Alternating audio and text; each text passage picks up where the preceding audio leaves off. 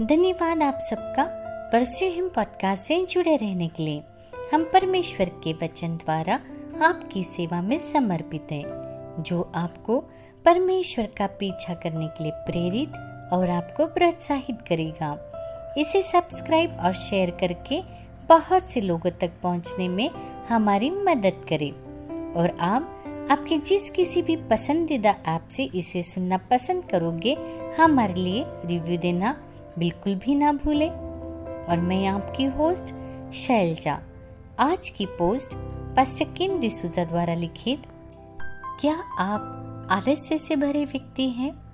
इसे कैसे पहचानें और कैसे दूर करें, भाग 2।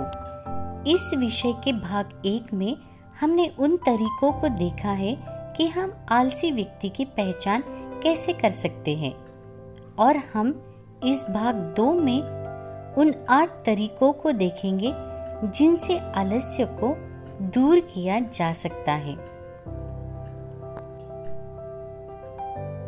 पहली बात, स्वीकार करें कि आप आलसी हैं। सबसे पहले ये बात स्वीकार करने के साथ शुरू होता है कि आप आलसी हैं, जो कि हम में से कोई भी इसे स्वीकार करना नहीं चाहेंगे। लेकिन मैं आपको बताना चाहती हूँ कि आपकी आधी लड़ाई तभी जीती जाती है जब आप बड़ी नम्रता के साथ इस बात को स्वीकार करते हैं कि आप कमजोर हैं और आपको मदद की जरूरत है। प्रार्थना करें और परमेश्वर से क्षमा मांगे और विनम्रता से अपनी सफलता के लिए पवित्र आत्मा की सलाह लें। दूसरी बात, अपने दिमाग का नवीनीकरण करें। आलस्य के बारे में परमेश्वर का वचन क्या कहता है, इस पर ध्यान दें और उस पर मनन करें और अपने मन को नवीनीकृत करें, और यीशु के विजयी रक्त के द्वारा इस क्षेत्र में अपनी जीत का दावा करें। तीसरी बात, अपने आलसी भाइयों की संगति से दूर रहें। अपने काम की जगह पर मेहनती और सफल साथियों के साथ संगति रखना सीखें और उनके जीवन से कुछ सीखें। यदि आप सेवकाई में हैं, तो अपने आप को अन्य परमेश्वर के सेवकों के साथ जोड़ें, जो परमेश्वर के प्रति एकदम सक्रिय है और बड़ी लगन से भरे हुए हैं। चौथी बात, योजना और अनुशासन। सुबह ही अपने पूरे दिनचर्या की योजना बनाएं, काम करने की सूची बनाएं और उसे हमेशा अपने पास रखें। इस सूची का सख्ती से पालन करने के लिए खुद को अनुशासित करें। किसी भी कीमत पर आज के दिन का काम अगले दिन पर ना ढकले। पांचवी बात, अपने बिस्तर से भागे। मैं आपको एक साधारण सी सलाह देना चाहती हूँ, अगर आप सोने के आदी हैं। अपने बिस्तर से दूर भागे। बहुत से लोगों को अपने बिस्तर पर लेटे लेटे अपना काम करने की आदत होती है। उदाहरण के तौर पर, हो सकता है आप बाइबल या किताब पढ़ रहे हैं या आपके लैपटॉप पर काम कर रहे हैं। चाहे वो जो भी काम हो, उसे बिस्तर पर लेटे या बैठ के काम करने की इच्छा से बचे रहें। अपने लिए एक शांति से काम करने की जगह बनाएं, जिससे आप आपके काम सही ढंग से कर पाए। फिर आप ये देखकर चकित रह जाओगे कि ऐसा करने से आपका कितना समय बच रहा है, और फिर से जरूरत से ज़्यादा सोने की इच्छा से बचे रहें। अपने सोने के समय को फिक्स करें, और आप आपके घर के किसी भी सदस्य की मदद ले सकते हैं कि समय समय पर वो आपको प्रोत्साहित करे, और सोने से पहले हल्का खाना खाएं।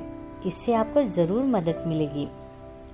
छठवीं बात, जाने कि मेहनत करना ये परमेश्वर की ओर से ठहराया हुआ है। मैंने कहीं ये बात सुनी है कि परमेश्वर पक्षियों को खाना ज़रूर खिलाता है, परंतु वो खाने को उनके घोंसले तक नहीं फेंकता। उनको काम करना पड़ता है उनको भोजन पाने के लिए मेहनत करनी पड़ती है।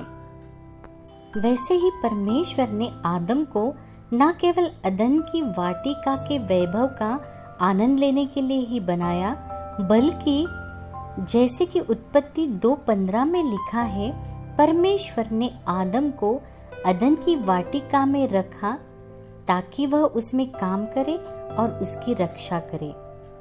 2 थिस्सलुनीयों 3:10 इस प्रकार कहता है, यदि कोई काम करना ना चाहे तो खाने भी ना पाए। आपको काम करने के लिए परिश्रम लेना होगा। आप परमेश्वर को धन्यवाद कर सकते हैं कि उसने आपको अच्छे हाथ पैर दिए हैं, जिसका आप बेहतर इस्तेमाल कर सकते हैं। 7वीं बात, समय की कीमत जानें।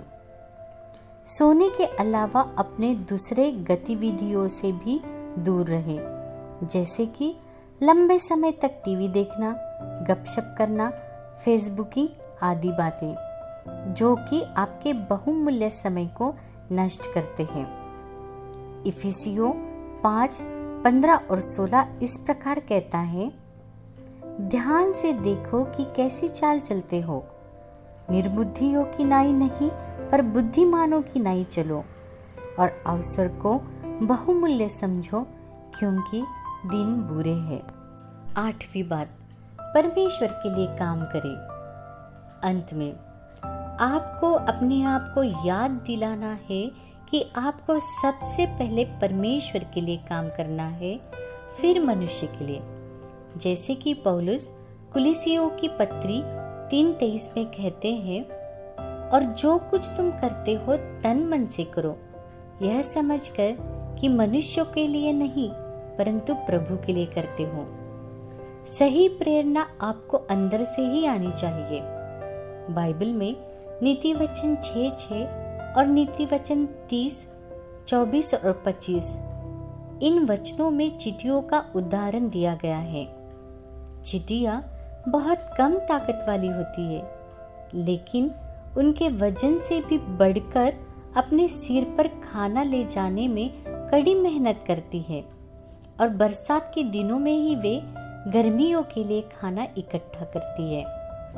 उनको किसी को बताने की जरूरत नहीं पड़ती, वो स्वयं प्रेरित होती है।